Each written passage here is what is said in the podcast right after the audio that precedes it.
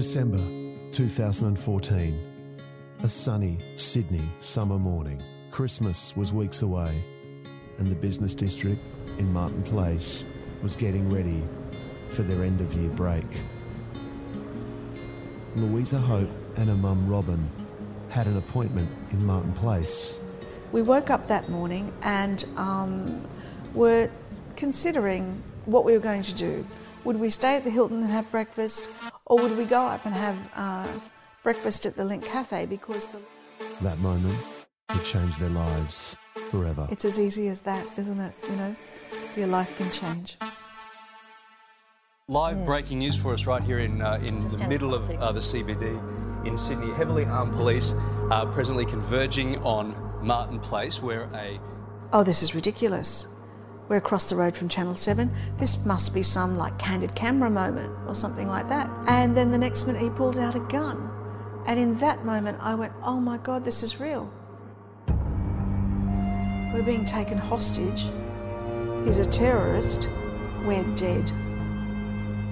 Our only goal tonight, and for as long as this takes, is to get those people that are currently caught in that building out of there safely. 17 hours later, a terrorist would be dead. I'm now hearing extremely, extremely loud explosions.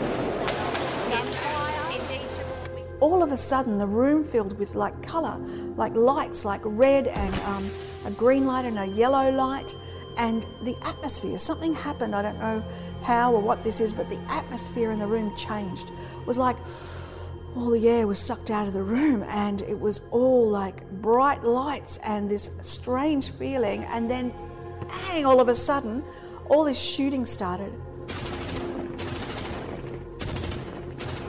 And it was the police, of course. They were coming. At last, they were coming, and they're coming in through the front door. And I didn't realise, but they're also coming in. Two innocent people would be killed.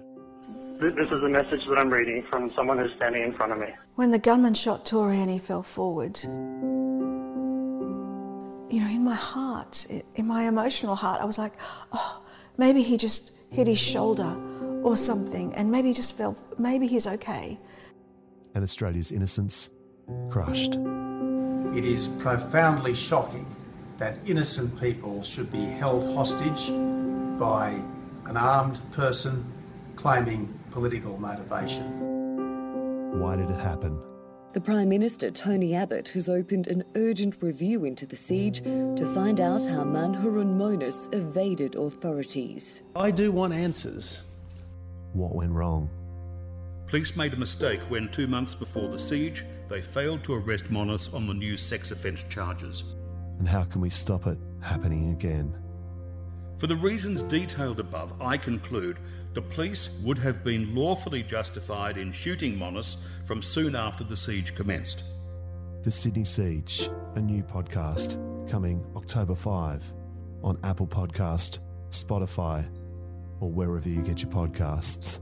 The Lindt Cafe siege doesn't just belong to myself or my fellow uh, hostages, it actually belongs to our whole city, to our whole country.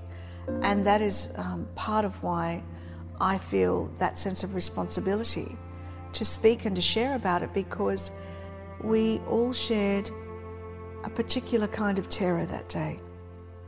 And to hear the podcast early and ad free, subscribe to our channel, Podshape True Crime, at Apple Podcasts. A Podshape production.